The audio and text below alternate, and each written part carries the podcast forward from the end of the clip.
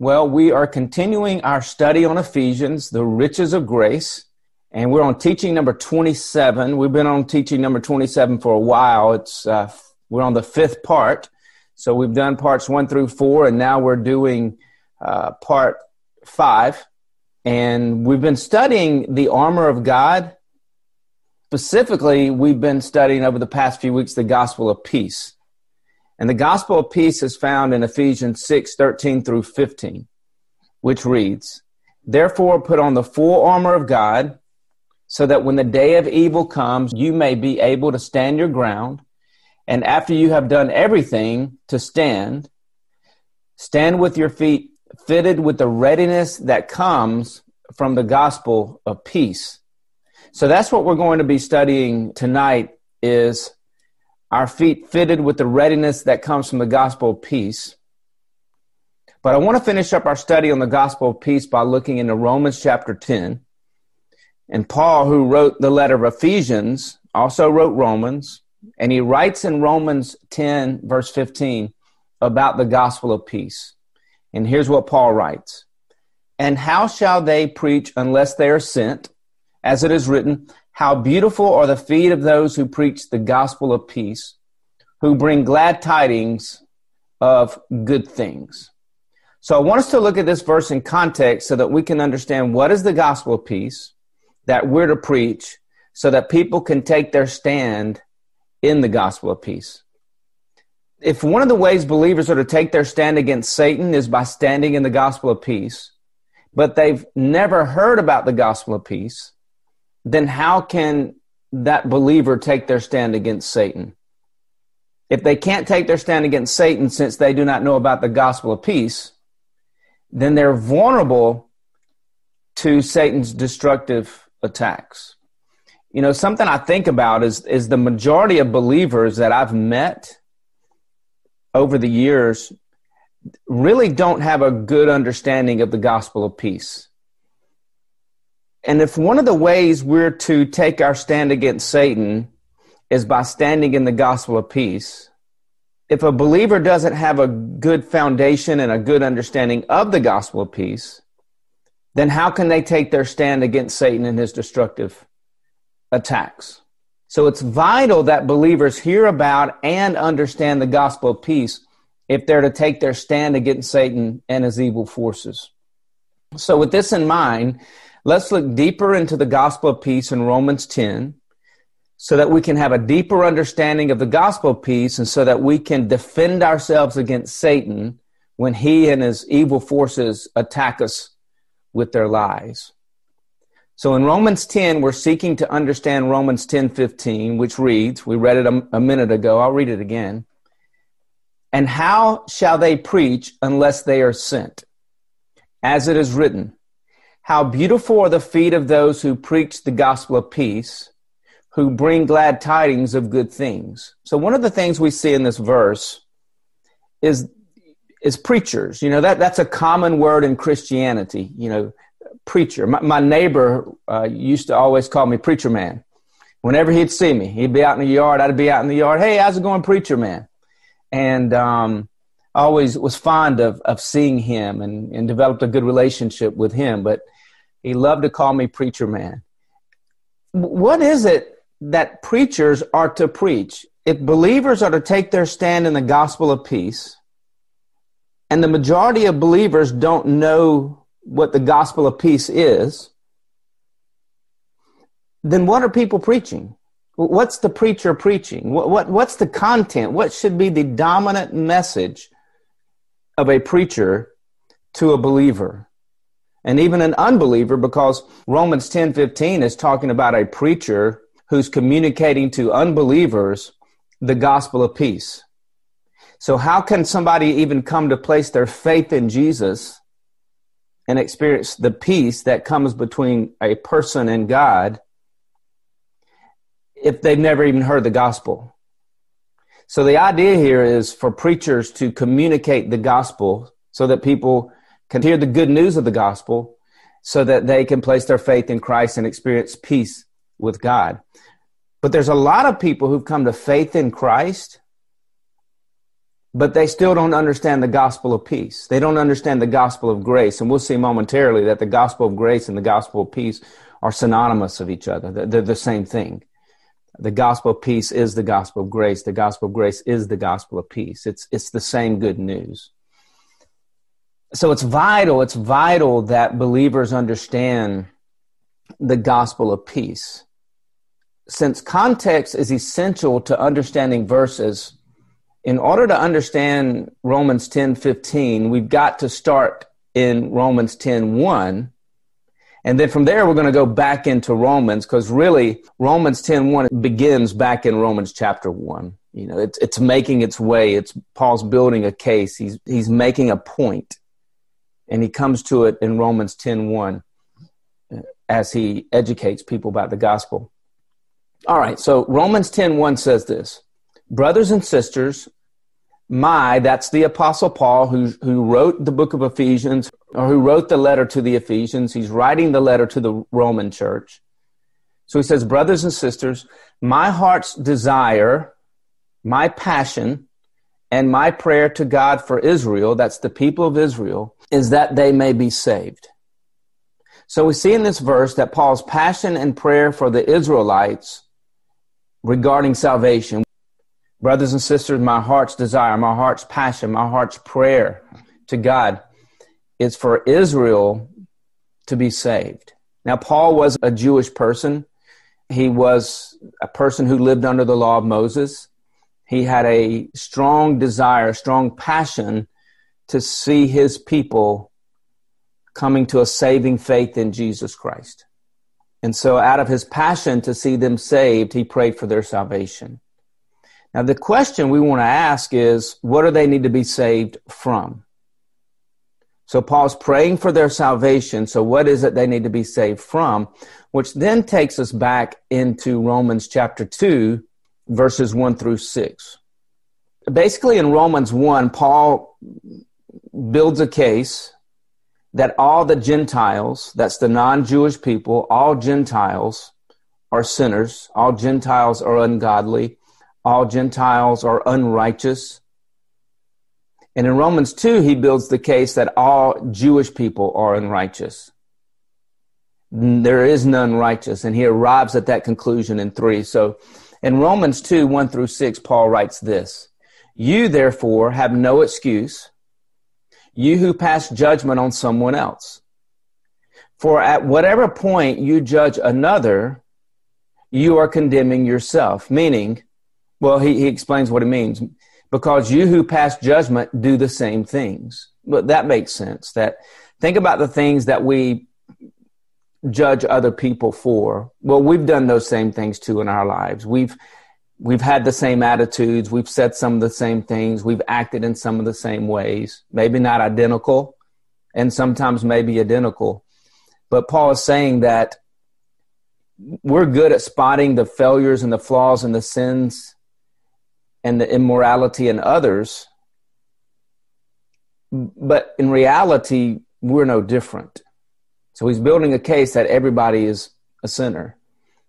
Now we know that God's judgment against those who do such things is based upon truth. Now, why does he write verse 2?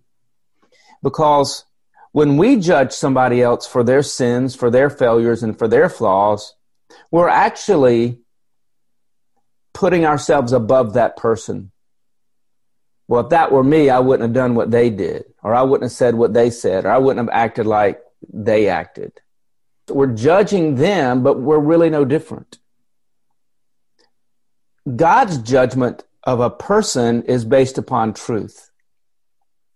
So when God judges the world as sinners, the entire world as sinners, that's based upon truth. All right. He can do that because he's not a sinner. So now we know that God's judgment against those who do such things is based on truth. So when you, that's you and me, a mere human being, pass judgment on them and yet do the same thing, do you think you will escape God's judgment? A classic example of this would be the Pharisees. The Pharisees thought they would escape the judgment of God because they thought they were not sinful, They were not ungodly. They were not unrighteous. But they would look down upon the Gentile sinners and other sinners within the Jewish community in their minds. And in their minds, they thought, we're going to escape the judgment of God because we're moral, because of our morality and our religious activity under the, the law of Moses. So we're going to escape God's judgment because we're not sinners like those sinners over there. And so Paul's making a case. He's saying, You're judging these people for what they're doing, but you're no different than what they do. And you're convinced that they're going to be subject to the wrath and the judgment of God, but somehow you're going to escape the wrath and the judgment of God. But the wrath and judgment of God that's coming on them, which you think they deserve, you do the same thing they, they do. So how do you think you'll escape the judgment? So he's a lawyer in a courtroom here, building a case that the entire human race needs grace, and there is nobody who doesn't need grace. So he goes on in verse 4, he says, Or do you show contempt for the riches of his kindness, the riches of his grace, his forbearance and his patience, not realizing that God's kindness, God's goodness, God's patience, God's grace is intended to lead you to repentance. Repentance here is coming to a place where I see that I'm sinful and I see my need for grace. It's coming to a place where I'm like, you know what? I'm no better than anybody else. Who am I to judge that person for their sins when I've got my own sins? Who am I to condemn that person for his sins or her sins when I've got my own sins? That God's kindness is there and his grace is there to lead me to a place where I see my own sins and realize my own need for his grace. And then he moves into verse 5 of chapter 2, and Paul says, But because of your stubbornness and your unrepentant heart, that's not seeing my own need for grace, not seeing my own sin, not seeing my own failures, not seeing my own flaws. But because of your stubbornness and your unrepentant heart, you're storing up wrath against yourself for the day of God's wrath. That's the salvation that everybody needs to be um, that the day of God's wrath is what everybody needs to be saved from. So when Paul writes in Romans chapter 10 verse 1, he says, brothers and sisters, my heart's desire and prayer is for the Israelites to be saved. And when we ask the question, saved from what? It's saved from the day of God's wrath, the day of God's judgment. And Paul goes on to write, this day of wrath, this day of judgment, when God's righteous judgment will be revealed. And then verse 6, Paul writes, God will repay each person on this day of judgment, on this day of wrath, according to what they have done.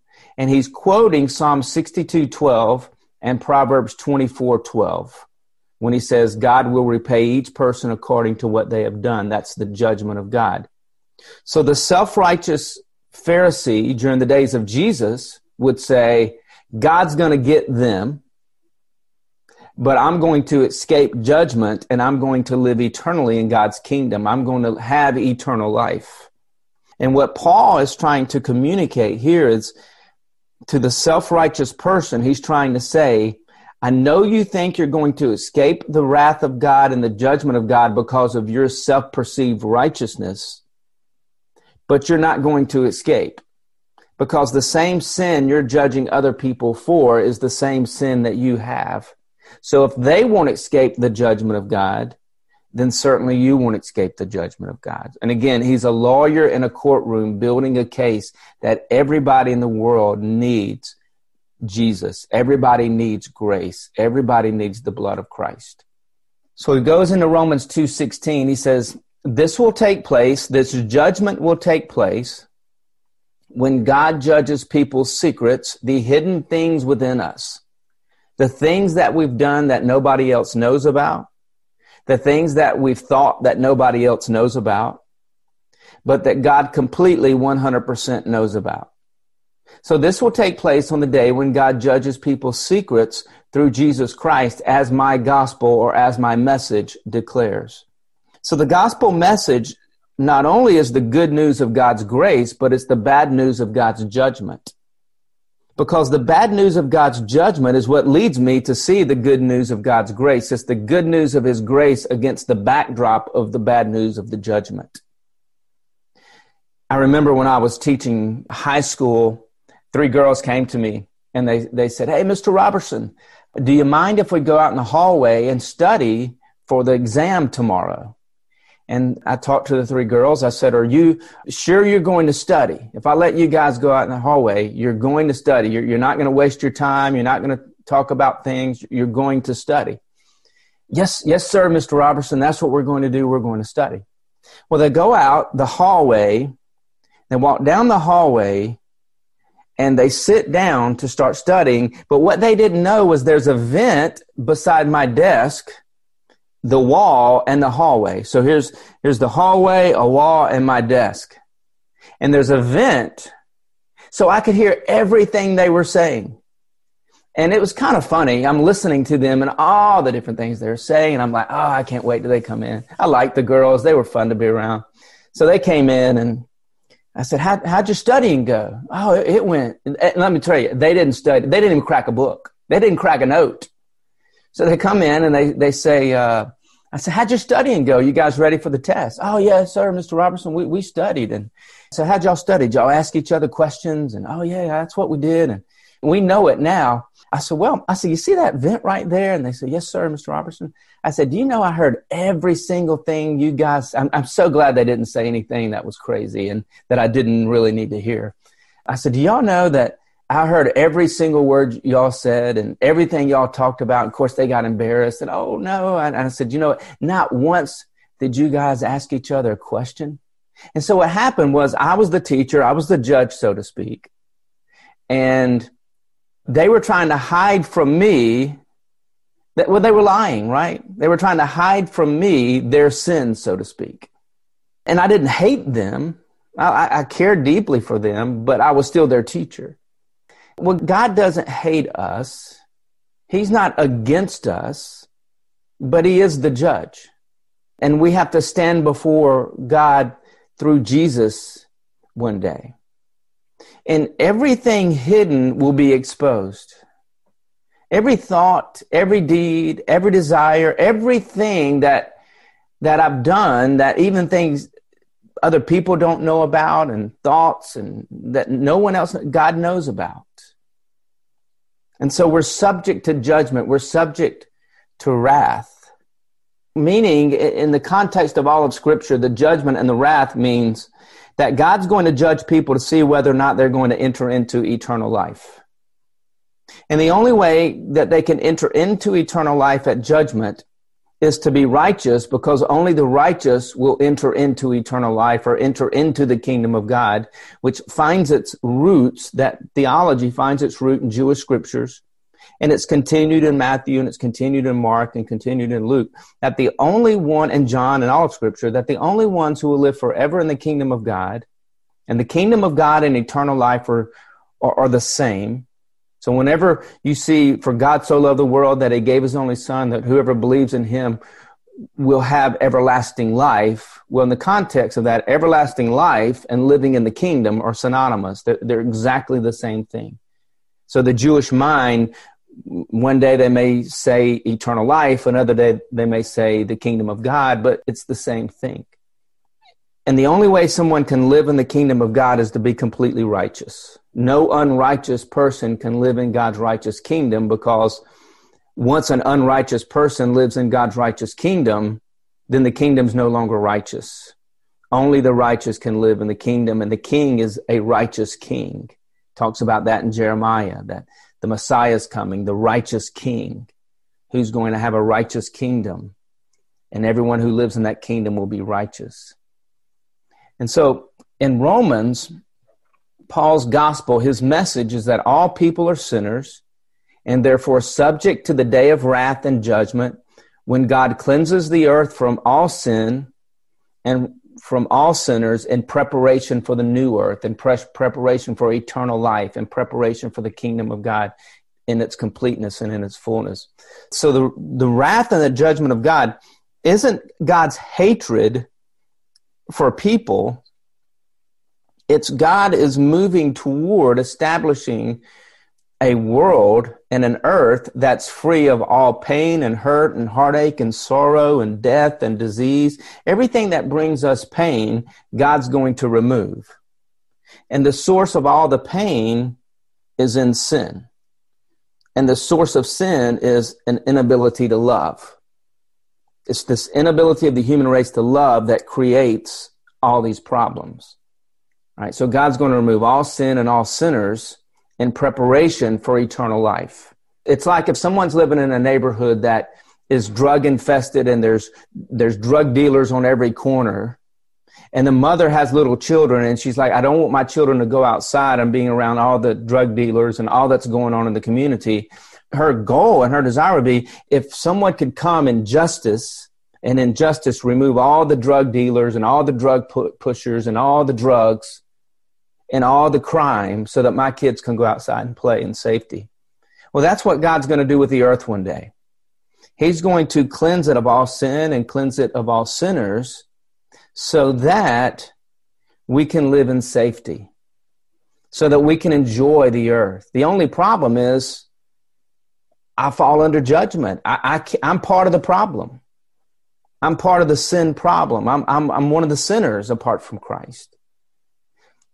So the bad news is in Romans is that all have sinned and all are sinners and all are under the judgment of God. So the reason Paul presents the bad news of wrath and judgment is so that he can deliver the good news of the gospel of grace, which is the gospel of peace that we're to take our stand in when Satan and his evil forces attack. Now, Paul begins his teaching on the gospel of grace, which is the gospel of peace as well, in Romans chapter 1, verses 16 and 17. And so Paul writes this For I'm not ashamed of the gospel of Christ. That's the good news of grace. That's everything God has done for us in Christ to deliver us from judgment, to deliver us from wrath. For I'm not ashamed of the gospel of Christ. For in the gospel, it's the gospel of peace, the gospel of grace, the gospel is the power of God to salvation from what? From wrath and judgment upon sin and sinners. For is the power of God to salvation for everyone who believes. So how does a person escape the judgment to come? Through belief in Jesus. Because Jesus took the wrath. Jesus took the judgment. And through belief in Jesus, I'm no longer under the judgment of God where He's going to judge the hidden things and He's going to judge my deeds. You and I are no longer under that once we come to faith in Christ. That's the gospel. That brings peace, spiritual peace, emotional peace. Wow, I'm not under this judgment. I'm not under this wrath. I'm not going to be judged for the hidden things. Thank God, literally, thank God for your grace. That's what the man in Romans 7 26 says. Who will deliver me from this body of sin? Who will save me from this body of sin? Thanks be to God through Jesus Christ our Lord. And in Romans 8 1, there is no condemnation, there is no judgment, there is no wrath for those who are in Christ Jesus. That's the good news of the gospel. So, for I'm not ashamed of the gospel of Christ, for it is the power of God to salvation from wrath and judgment upon sinners, who I am one apart from Christ, for everyone who believes for the Jew first, and also for the Greek, or also for the Gentile. For in the gospel, for in it, the gospel, the righteousness of God is revealed from faith to faith, as it is written, the just or the innocent or the righteous shall live by faith. So, with those two verses stated, he's then moving through all of Romans to explain people's need for the gospel and to explain exactly what the gospel is and how to access the gospel which is by faith. That's the most of the rest of romans is he's backing up this idea that he's just presented. So based upon jewish scripture righteousness was required to enter the righteous kingdom of god or to live eternally. No unrighteous person could enter the kingdom if you want to go to Psalm chapter 1, just if you want to read sometimes about the judgment of God that's coming upon the sinners and the wicked, and only the righteous will, will remain. It's right there in Psalm chapter 1. The only problem is Paul's presenting a case that the sinners of Psalm 1 is everybody. There are no righteous ones. Everybody will perish in judgment apart from Christ. And only by belief in Christ will we not perish in judgment, which is where John 3:16 comes from. So no righteous person can enter the kingdom. The wicked, the ungodly, the unrighteous will perish in judgment. That's all based in Jewish scripture. And only the righteous would remain and experience eternal life. That's all based in Jewish scripture. That's why the Pharisees were pursuing righteousness because they wanted to enter into the kingdom of God and they wanted to live eternally. And they understood that righteousness was achieved by obeying the law. And if they obeyed the law, then they could be righteous and enter into the kingdom of God. And all that is in Jewish scripture. As you read Psalms and Proverbs, some of that will begin to stick out. The, the wicked will go into judgment. The sinner will go into judgment, but the righteous will escape judgment. It's Psalms, it's Proverbs. So the Jewish mind is thinking, okay, I, I want to escape judgment. I need to obey the law to escape judgment. Now, the problem is that there are none righteous. There's none who obeyed the law. There are none who are righteous. All are destined to perish in wrath and in judgment. So in Romans 3 9 through 10, Paul writes this For we have already made the charge that Jews, that's Romans 2, and Gentiles, that's Romans 1, alike are all under the power of sin. As it is written, now he's quoting Psalms, the book of Psalms, as it is written in the Psalms, there is no one righteous, not even one. So Paul's building a case that everybody deserves to be judged for their sins, that there's none righteous, meaning everybody is ungodly, everybody is unrighteous, everybody is of the wicked category of Psalm chapter 1. And there's no one who is righteous which means no one can live eternally in the kingdom of God because it takes righteousness to live in the kingdom.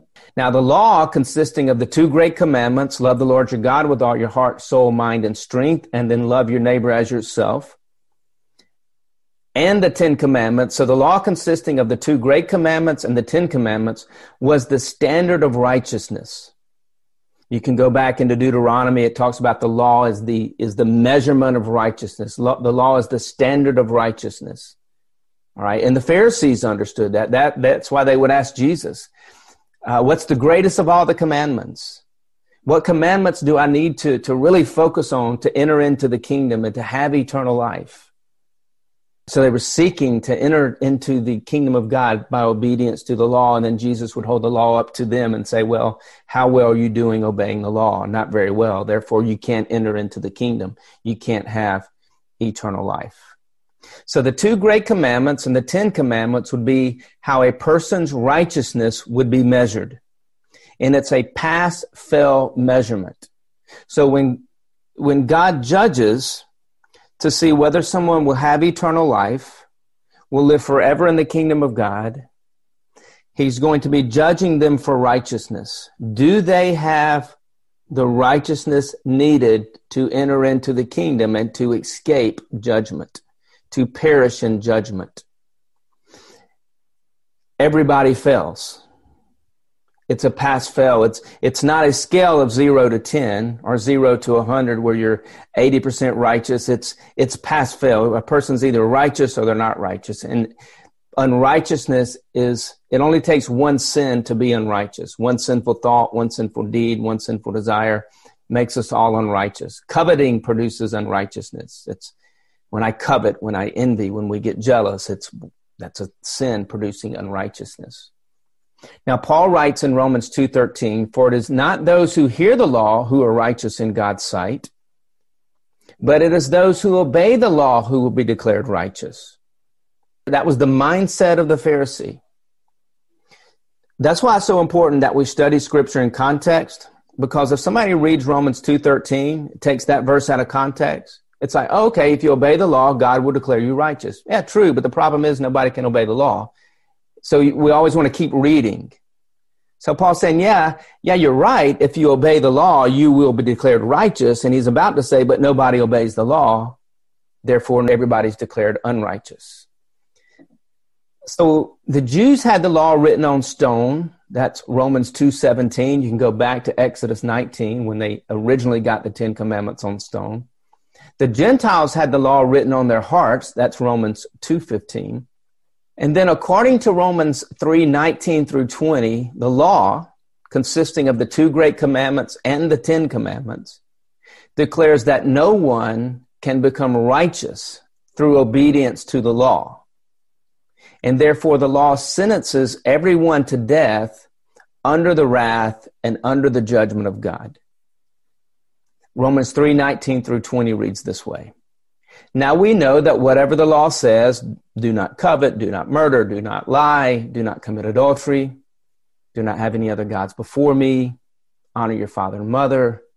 So we know that whatever the law says, it says to those who are under the law so that every mouth, whether Jew or Gentile, even though the Gentiles didn't have the law written on stone, the Gentile nations understood lying's wrong, stealing. We just know that. It's written, it's written on our hearts that lying's wrong, stealing wrong is wrong, adultery is wrong, coveting is wrong. We just know it. We're born with that because we're created in the image of God that's on our hearts. It's written on the heart of mankind. So we know that whatever the law says, starting in verse 19 of chapter 3, it says to those who are under the law, so that every mouth may be silenced and the whole world, Jew and Gentile alike, are held accountable to God. Therefore, no one will be declared righteous in God's sight by the works of the law. Rather, through the law, we become conscious or aware of sin. So the law is the standard of righteousness, and if somebody obeys it, they enter the kingdom. But disobedience to the law means they perish in judgment. And the law makes me aware of my sin, which then tells me I'm under the judgment of God. I'm under the wrath of God. I will perish in judgment. I will die in judgment. Okay, we're going to look how Jesus took our death momentarily. He took our judgment. And so remember, we're seeking to understand what is the gospel of peace by looking at Romans 10:15, which reads again, "And how shall they preach unless they are sent?" As it is written, "How beautiful are the feet of those who preach the gospel of peace." We're about to look into this who bring glad tidings of good things. So everything we've talked about so far is nothing that makes us happy. It's nothing that makes us glad. There's no glad tidings. It's all a bad report. It's, it's all bad news. But there's a message that preachers are set aside by God to communicate to people. And what is so heartbreaking is the majority of believers don't understand this message that God wants people to proclaim and, and to preach and to explain and, and to teach people. So we're looking at Romans 10, and we've started at Romans 10 1. We're seeking to understand what is the gospel of peace. And so everything we just we just studied in Romans is preparing us to understand the gospel of peace or the gospel of grace, which were to take our stand against Satan when he attacks us. Again, Romans 10 1 says, Brothers and sisters, my heart's desire, that's Paul, my passion and my prayer to God for the Israelites is that they may be saved. So we have to ask the question again saved from what? Well, in the context of the book of Romans, salvation is being saved from the judgment and wrath of God upon the sinners, the ungodly, and the unrighteous, which is all of us apart from Christ, so that a person can escape judgment and have eternal life. All right, so we need salvation from the judgment to come, and so that we can have eternal life in God's kingdom. So the only way to be saved or to escape judgment and wrath is by being righteous, by being innocent before God, because those who are guilty before God can't enter the kingdom of God. So the only way to enter the kingdom is to be innocent, which means to be righteous. So we've looked at the standard for righteousness is the law. That's the measurement is the law, which everybody fails. There's only one person who, when measured against the law, to love the Lord your God with all your heart, soul, mind, and strength, and love others as yourself. And all the other commandments are hang on those two commandments, Jesus said. The Ten Commandments hang on the two commandments. The only person who's ever lived who was righteous before the law is Jesus. He's the only one who's loved the Lord your God with all your heart, soul, mind, and strength, and he's the only one who loved others as he loved himself. He's the only one. That means he's the only one who can pay our sin penalty, which is what he did. He took our judgment, he took our wrath. That's the good news of peace. That's the good news of the gospel. So the bad news is that no one obeys the law, and therefore all are unrighteous and are under the wrath and judgment of God. However, it is the bad news, it is this bad news that makes the good news of grace, the good news of peace, so good. Paul writes about this good news in Romans 3 21 through 25. So he's building a case. All right, he's got to verse 20. Everybody's sinful. Everybody's a sinner. Everybody's ungodly. Everybody's unrighteous. Everybody's deserving of judgment. And then he starts off in Romans chapter 3, verse 21. He says, But now, apart from the law, has nothing to do with our behavior under the law, has nothing to do with our ability to love the Lord your God with all your heart, soul, mind, and strength, and love others as you love yourself, has nothing to do with the Ten Commandments. But now, apart from the law, the righteousness of God has been made known to which the law and the prophets testify. That's a righteousness that comes by faith that goes back to, if you want to make notes, it goes back to Romans chapter 1, 16 and 17. The righteous will live by faith. That the law and the prophets themselves testified that the righteous will live by faith. The just will live by faith. But now, apart from the law, the righteousness of God has been made known, to which the law and the prophets testify.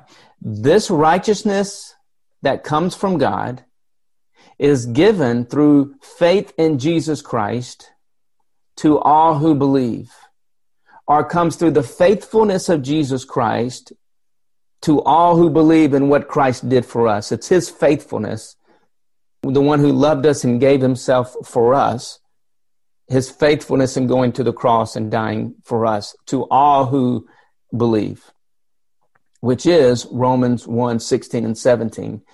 It's those who believe are declared righteous. This righteousness is given. Notice it's not earned. This righteousness is given. It's free. It's, it's given to us as a gift. Under the law, you earn righteousness, but you can't get it because nobody can obey the law. Under grace, we're given righteousness and we receive it by faith. So we're given the righteousness necessary to enter the kingdom. We're given the righteousness necessary to have eternal life. We're given the righteousness necessary to escape judgment.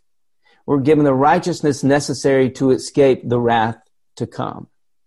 And this is called grace. This is the gospel of grace. This is the gospel of peace that we're to stand in.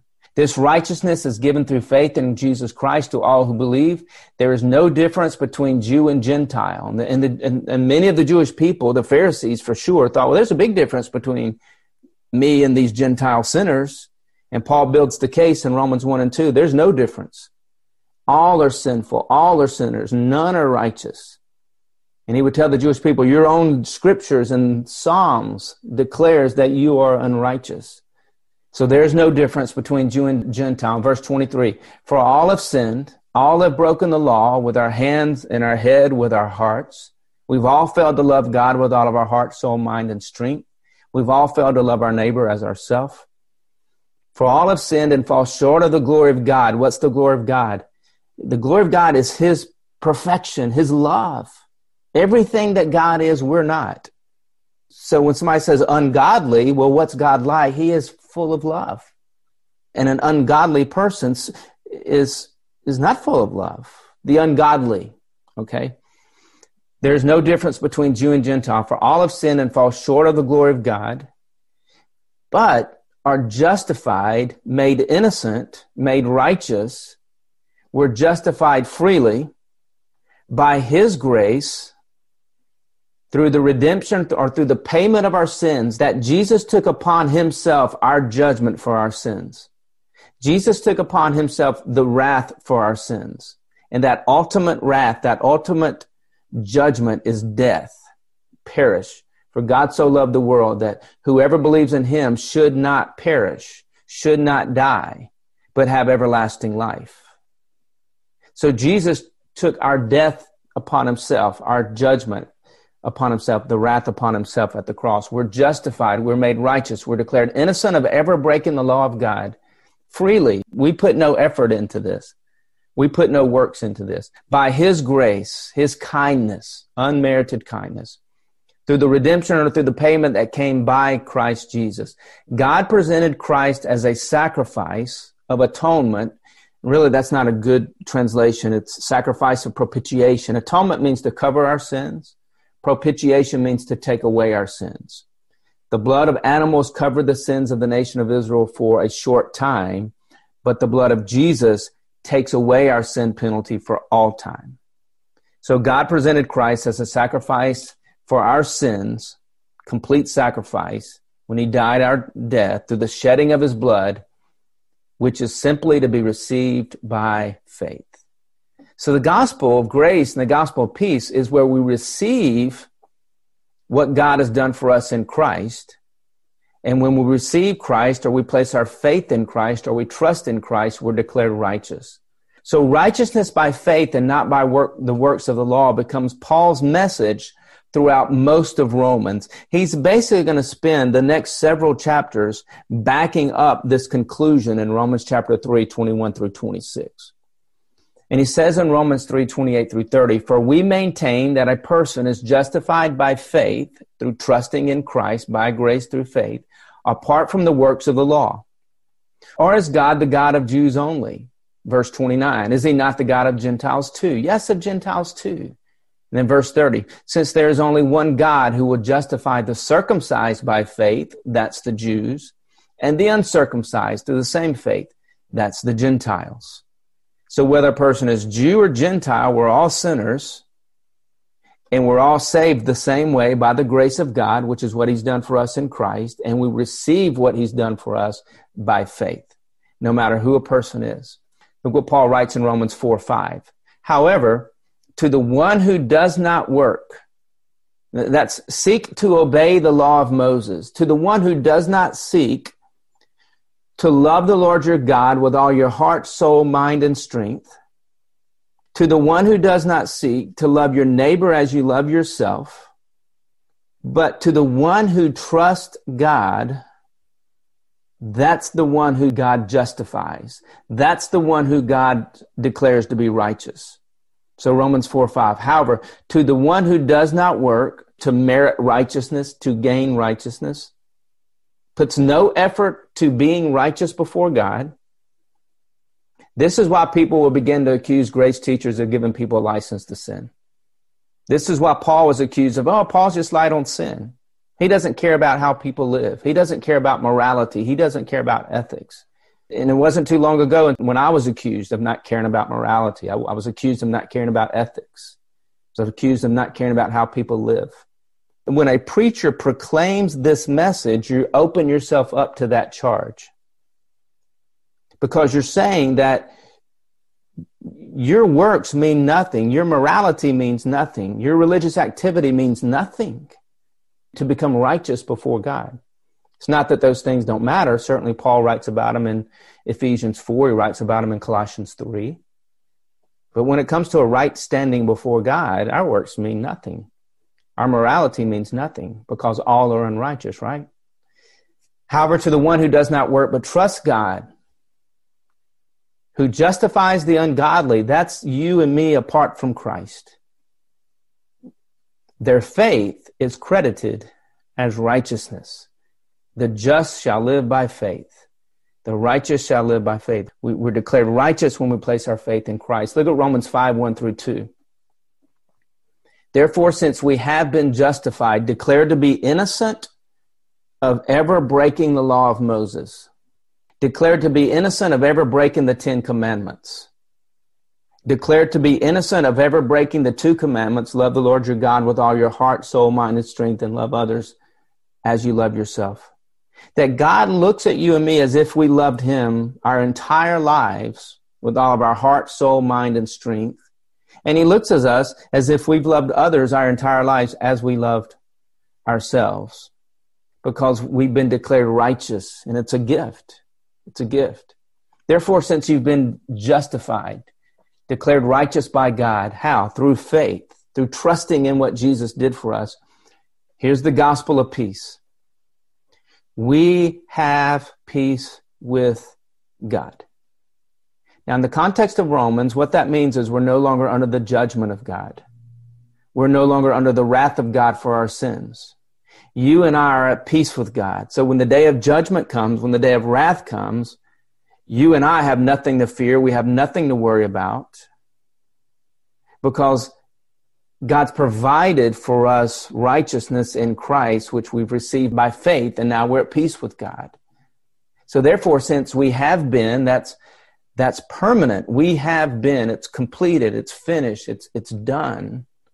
Therefore, since we have been justified through faith, that's through trusting in Christ, we have peace with God through our Lord Jesus Christ or through what Christ has done for us. Through whom, through Christ, through what he's done for us, through faith in him, through whom we've gained access by faith into this grace in which we now stand. So when Paul says in Ephesians 6:15 that when Satan comes to you and seeks to attack you that part of the armor that God has given us to resist the satanic attacks is the gospel of peace. And just like Paul is saying in Romans 5 1 through 2, to stand in grace, take your stand in this grace.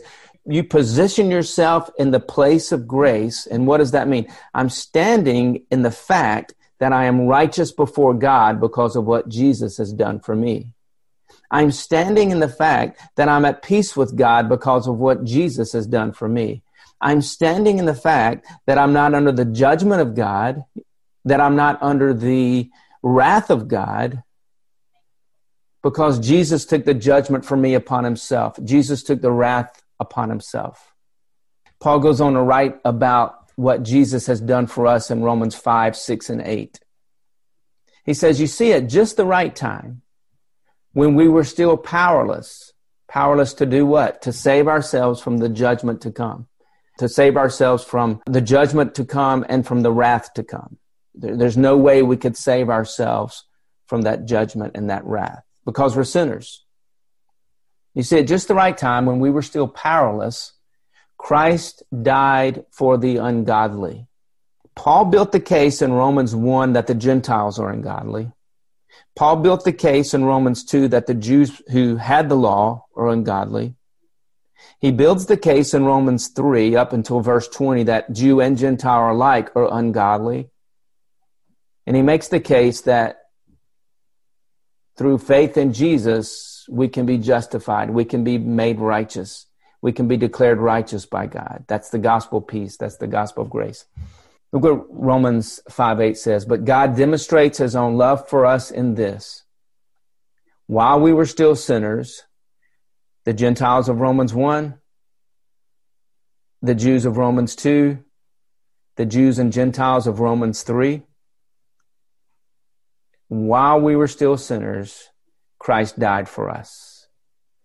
See, when those three girls were in the hallway, I loved the girls, but I was still their teacher, and I, and I had rules in my classroom that had to be followed.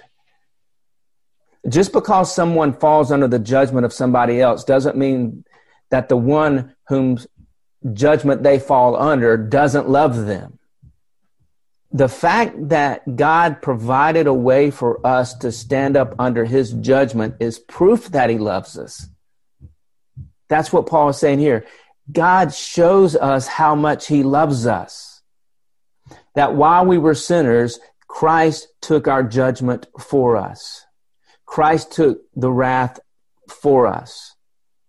He died in our place. He perished on our behalf.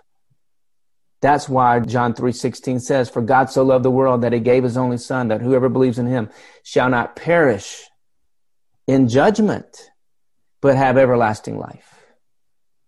That's the good news of the gospel of grace. That's the good news of the gospel of peace that you and I stand in when we take our stand against Satan. I'm loved by God. I'm at peace with God. I'm righteous before God. I'm under no condemnation. Look at Romans 5 9 through 11. Since we've been justified by his blood, made righteous, how much more shall we be saved from the judgment to come, from the wrath to come? How much more sh- shall we be saved from God's wrath through Jesus? For if while we were God's enemies, that's Romans 1 and Romans 2, half of Romans 3, for if while we were God's enemies, we were reconciled to him through the death of his son, how much more, having been reconciled, shall we be saved through his life? Now he's talking about the power of the resurrection. It's the crucifixion of Christ that took upon himself our unrighteousness. But it's in his resurrection that we're given the, the righteousness of the resurrected Christ. It's the crucifixion that where Jesus took upon himself our death it's his resurrection where we're given his life.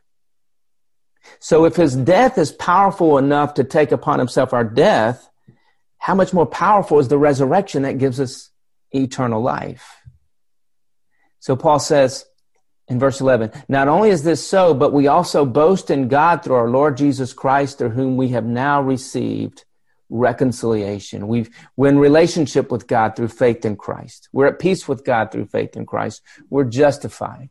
Look at Romans 5:17.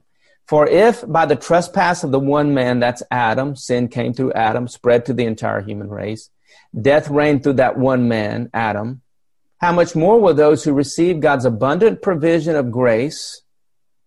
So we receive God's abundant provision of grace and the gift of righteousness reign in life through the one man, Jesus Christ. So righteousness is a gift that's received by faith. Romans 5 20 through 21. The law was brought in so that the trespass might increase. Or God brought the law so that we would see how sinful we are. But where sin increased under the law, grace increased all the more. So God gave the law so people would see how sinful they are. And once seeing how sinful we are, we will see our need for a Savior. So the law shows me how unrighteous I am and then turns me to Jesus, who's handed me the gift of righteousness, which we receive by faith. So that just as sin reigned in death, so also grace might reign through righteousness to bring eternal life through Jesus Christ our Lord. So, how do you and I live eternally? How do you and I not perish in judgment? Faith in Christ, belief in Christ, so that through grace we receive the righteousness needed to live in God's eternal kingdom, eternal life. Now, with this understanding that righteousness comes by grace through faith in Jesus and not by the works of the law, let's go back to Romans 10:1, where Paul writes about his desire and prayer for the Israelites is for them to be saved. He says, "Brothers and sisters, my heart's desire and prayer to God for the Israelites is that they may be saved." So we've looked at Paul's passion and prayer for them regarding salvation. Now let's look at Paul's testimony about the Israelites concerning righteousness. Now remember everything that we've talked about, and we'll try to move through this quickly. Number two is Paul's testimony about the Israelites concerning righteousness. So Paul says this For I can testify about them, the Israelites, that they're zealous for God but their zeal is not based upon knowledge. Since they did not know the righteousness of God, and what's God's righteousness? It's a righteousness that comes by faith. They missed that in the law. They missed that the law, they didn't have the knowledge that the law said righteousness comes by faith. They missed it. And so since they missed it, that righteousness comes by faith, which Paul said in Romans 1, 16 and 17, which he also says in Romans 3, what 21, the, the law and the prophets testify. They miss that righteousness comes by faith. Even Abraham, he was declared righteous by faith. That's what Romans 4 is about. And since they did, did not know the righteousness of God, which comes by faith, they sought to establish their own, which comes by works. They did not submit to God's righteousness, which is a righteousness that comes by faith. Rather, they tried to create their own way to be righteous. Paul goes on to write, Christ is the end of the law, so there may be righteousness for everyone who believes. So the Jewish people were seeking to be righteous through the law. You can read about that in Matthew, Mark, Luke, and John. That's what the Pharisees were doing. It's It's exactly what they were doing, trying to establish their own righteousness through the law. All right. But now that Jesus has come, righteousness is a gift given to us, which we receive by faith. The law could never make a person righteous. And that's what Paul's warning the Jewish people to see. Hey, I know Jewish people. I know you want to be righteous. I know you want to enter the kingdom of God. I know you want to have eternal life. I know you are zealous and you're passionate for God and you're trying to earn and work your way into the kingdom to have eternal life or, or to gain righteousness so you can have eternal life. But the way to be righteous is not through your morality and religious activity. The way to be righteous is faith in Jesus. Believe. Now, I'm not going to go all into Romans 10, but in Romans 10, Paul writes to convince his Jewish reader that righteousness can't be gained through the law of Moses. And I teach on these verses in my podcasts, which can be accessed on my website, www.gracereach.org can listen to my podcast on iTunes, Anchor, Spotify, and Google Podcast. And the title you would look for when you go to the podcast is Colossians number three, your faith in the Lord Jesus Christ. And I really go in depthly into Romans 10. But we're gonna we're gonna just hit some highlights in Romans 10 real quick so we can finish up. I know I'm going a little long. All right, Romans 10, 12 through 13. For there's no difference between Jew and Gentile. Now we've seen that verse, right? Romans 3, 23. For there's no difference between Jew and Gentile. All are, all are sinners. The same Lord is the Lord of all and richly blesses all who call on him. For everyone who calls on the name of the Lord will be saved. From what? Judgment. What's the name of the Lord? Jesus. I, that's a quote from Joel chapter 2, I, I want to say verse 21. It's also a quote from Acts, I want to say chapter 2, verse 21 as well. It may be chapter 1, verse 21. I think it's chapter 2. That all who call upon the name of the Lord will be saved from judgment. What's the name of the Lord? The name of the Lord is Jesus. All right. Whether you're Jew or Gentile, it's, it's Jesus and what he's done for us on the cross. Romans 10, 14 through 17 is a quote of 52, 7, which is, takes us back to where we started. How then shall they call on him whom they've not believed? And how shall they believe on him whom they've not heard? And how shall they hear without a preacher? And how shall they preach unless they are sent? As it is written, How beautiful are the feet of those who preach the gospel of peace, who bring glad tidings of good things. So understanding everything that we just talked about in Romans, with, with that being the backdrop, how shall people understand the gospel of peace, the gospel of grace, unless God sends someone to teach them? And then he says, How beautiful are the feet of those who preach the gospel of peace. Why? Because that preacher is bringing good news. Oh, thank you so much for coming over and sharing with me that good news. Thank you so much for teaching me the good news. Thank you so much. It's the message that's beautiful. It's the gospel that's beautiful. The messenger is just a messenger of the gospel. So, going back to one of the common names for those who lead churches is preacher. He's a preacher, my neighbor. You you know, like I said, would call me preacher man. Well, I'm not a preacher if I don't preach the gospel of grace. I'm a talker, I'm a speaker, but I'm not a preacher. Preachers are those who preach the gospel of peace, the gospel of grace, who bring glad tidings of good things. What are the good things? The good things is grace. The good things are you're justified by faith. You're righteous. You have eternal life by faith. Those are the good things that bring joy. And so we want to declare and we want to teach and we want to preach that message, communicate that message. And then verse 16, but they have not all, obeyed the gospel. Paul's being, I don't want to say sarcastic here, but maybe a little bit because the people were so focused on obeying the law. Paul said real obedience is faith in Jesus. That's obe- the obedience of the gospel is faith in Jesus. If you want to obey the gospel, place your faith in Jesus. It's not obedience to the law. The real obedience is faith. For Isaiah says, Lord, who has believed our report? And the report in context is the good news about the gospel of peace, the good news about the gospel of grace. So then faith comes by hearing and hearing by the word of God. So how can people have faith in the gospel if they've never even really heard the gospel? And we're saved by faith. So preachers proclaim the gospel and then people receive the gospel through faith. So the glad tidings of good things is the gospel of peace, which is the same as the gospel of grace. The good news is about the good things, and the gospel of peace or the gospel of grace. We're justified, we're righteous. What are these good things? Righteousness comes through faith in Jesus Christ, not by following the law.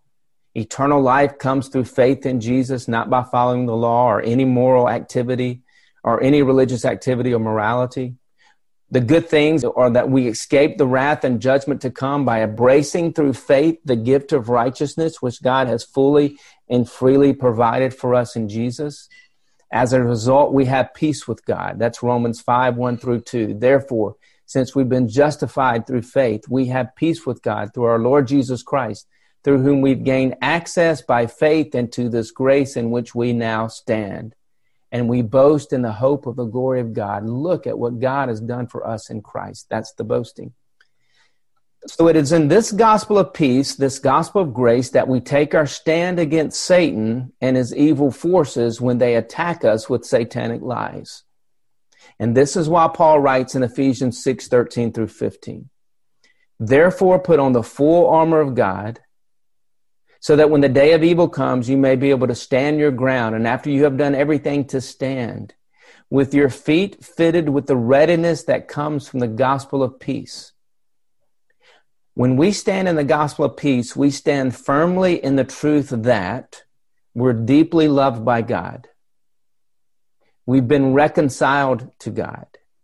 We are righteous before God, meaning we're fully and forever forgiven of all sins and we're completely innocent of all sins, just as if we've never broken any law. We're under no condemnation or no judgment or no, no wrath from God. We have eternal life. That's how we stand in the gospel of grace. Now, these truths draw us close to God experientially. So, right theology draws us to God experientially when we believe the theology of the gospel of grace and the gospel of peace. However, Satan's goal is to drive a wedge between a believer and God by getting us to relate to God based upon our sins rather than the truth that Jesus died for all of our sins. While we were yet sinners, Christ died for us. Satan doesn't want us operating and, and relating to God based upon that truth that Jesus died for all of our sins and took upon himself all of our unrighteousness and forgiven us all of our sins and declared us to be righteous. Satan doesn't want believers to know that fully, to understand it fully. And so that is why Satan and his evil forces will say this to believers. And it comes in our own thoughts. We think these are our own thoughts, but they're not. They're satanic thoughts. It's his lies that he's placing in our minds. That is why Satan will say these things to believers. Your sins have separated you from God. Your sins have caused you to be out of fellowship with God. That, that was a lie that I believed for years. You're guilty because of your sins. God's going to punish you because of your sins. You're going to have to pay for what you did. You do not deserve to be successful or happy because of what you've done and the sins you've committed. You're going to have to live in the pain of your past for the rest of your life. You should be ashamed of, of yourself. Look, look at the sins in your life. Those are all satanic lies. So Satan and his forces will seek to remind us, you and me, of our sins and to get us focused on our sins. Satan and his evil forces will try to get us to live in the darkness of our sins and the depression of our sins and the discouragement of our sins. You know, Satan will never lead a person to the gospel of grace. Only the Spirit does that. Remember, we're going to talk about the sword of the Spirit, which is the Word of God, that's part of God's armor. You know what the sword of the Spirit is? The Word of God, that is the, it's the gospel of grace. It's the gospel of peace. That's the sword of the Spirit that defeats Satan. All right. Additionally, Satan and his evil forces want to drive a wedge between God and a believer by trying to get you to live according to a law based, discipline based system to merit a right standing with God or to feel close to God based upon how well you perform under that system. Well, that system exists in so many places. The satanic goal is that you and I will fail to follow the system, thus getting us to live in a place of guilt before God, thus causing us to feel dirty and distant from God, consequently leaving us vulnerable to his attacks. So this law-based, discipline-based system typically includes these things. Make sure you read your Bible every day. What happens if well, I didn't read my Bible today? Oh, I feel guilty. I feel dirty. I feel distant from God. Make sure you pray every day. Make sure you have no unconfessed sin in your life. Make sure you tithe. Well, if you don't tithe, God's going to get that money from you somehow. Make sure you tithe so you can be blessed. And if you don't tithe, you're going to be cursed. These are all lies. There's the old covenant. Make sure you attend the services. Boy, when I go to church, I feel good. When I don't, I feel guilty. When I go to church, I feel close to God. When I don't go, I feel distant from God. So now I'm basing my relationship with God on whether or not I go to church, whether or not I read the Bible, whether or not I pray, whether or not I have unconfessed sin in my life, whether or not I've tithe. Make sure you serve. Make sure you memorize and meditate on scripture. The Pharisees did that. Make sure you have a daily quiet time or devotion. Make sure you carve out time for God. Make sure you witness. Make sure you fulfill a mission requirement. Hey, if you're too busy for God, you're too busy. You need to be devoted. You need to, you need to be committed. You need to be all in. The one thing all these things have in common is I'm basing my relationship with God on me and not on the cross. And though some of these things can be good, there's nothing wrong with reading your Bible, but back during the time when Romans was written, they didn't even have a Bible to read there's nothing wrong with prayer. There's nothing wrong with talking to God about what we're struggling with. But I don't relate to God based upon my ability to do any of these things. These aren't requirements. There's nowhere where these are required to be righteous before God or right before God or close to God. For many people, these practices lead to pity Look at me. I'm failing to live according to the system. I'm failing to live according to the disciplines. Consequently, I'm not in right relationship with God. I'm not close to God. I'm distant from God and I'm dirty to God. For others, this system produces pride. Look at me. I'm following the system. I'm following the disciplines. I got up this morning. I had my quiet time. I had my devotion. I don't think I have any unconfessed sin in my life. I can feel good about my relationship with God today. I can feel right about my relationship with God today. I can feel close to God today because I practice the disciplines.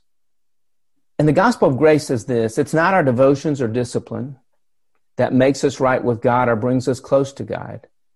Rather, it's the spiritual truths of the gospel of grace. It's the spiritual truths of the gospel of peace that we studied earlier that make us right with God, that grow us closer to God, and that grow us spiritually in our relationship with Him.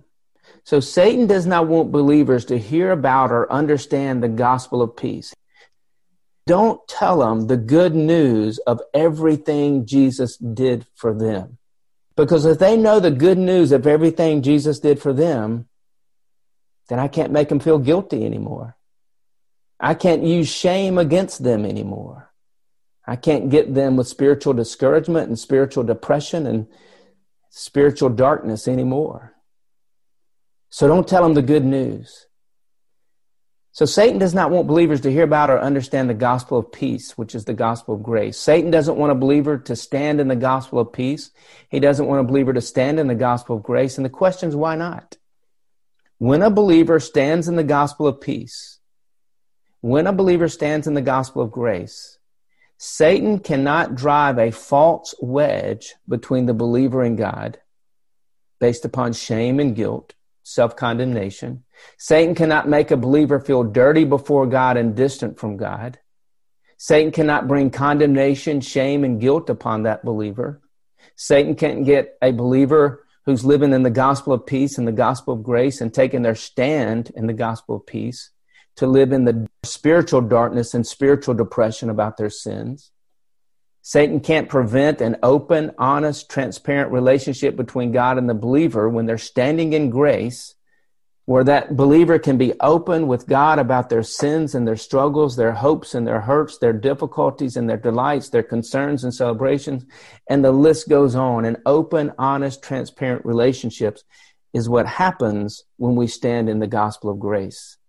So it's the gospel of grace or the gospel of peace that produces closeness with God and that allows us to experience closeness with God. In this closeness, we experience His love, we experience His grace, His kindness, His compassion, His tenderness, and we experience the guarantee of eternal life. This produces spiritual health, emotional health, and relational health. The gospel of grace, the gospel of peace is the armor of God that God has provided for each of us to use to take our stand against Satan and his evil forces when his lies come our way. Hey, I want to thank you for listening to this teaching today. If you enjoy these teachings, you may also enjoy the resources on my website, gracereach.org, and you may also enjoy my books, which are available on Amazon. I also have a YouTube channel and a Facebook page, and you can find the links to all my resources and the details of this podcast teaching. If you'd like to support my ministry in reaching more and more people with the good news of God's grace and teaching more and more people about His grace, click the donate button on the Grace Reach website, again, which is gracereach.org. Hey, thank you guys so much for listening to this teaching today. I pray that through these teachings, you are understanding the Bible more fully and you're understanding God's grace more clearly. Have a great day.